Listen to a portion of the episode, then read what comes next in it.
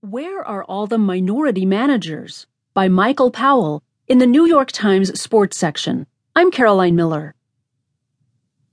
Gary Jones came jogging over during a cool autumnal batting practice at Wrigley Field. An athletic looking man with a thin trace of a gray flecked mustache. He is the infield and third base coach on the Chicago Cubs roundhouse punch of a World Series team. I mean to take nothing away from this fine moment by asking, do you still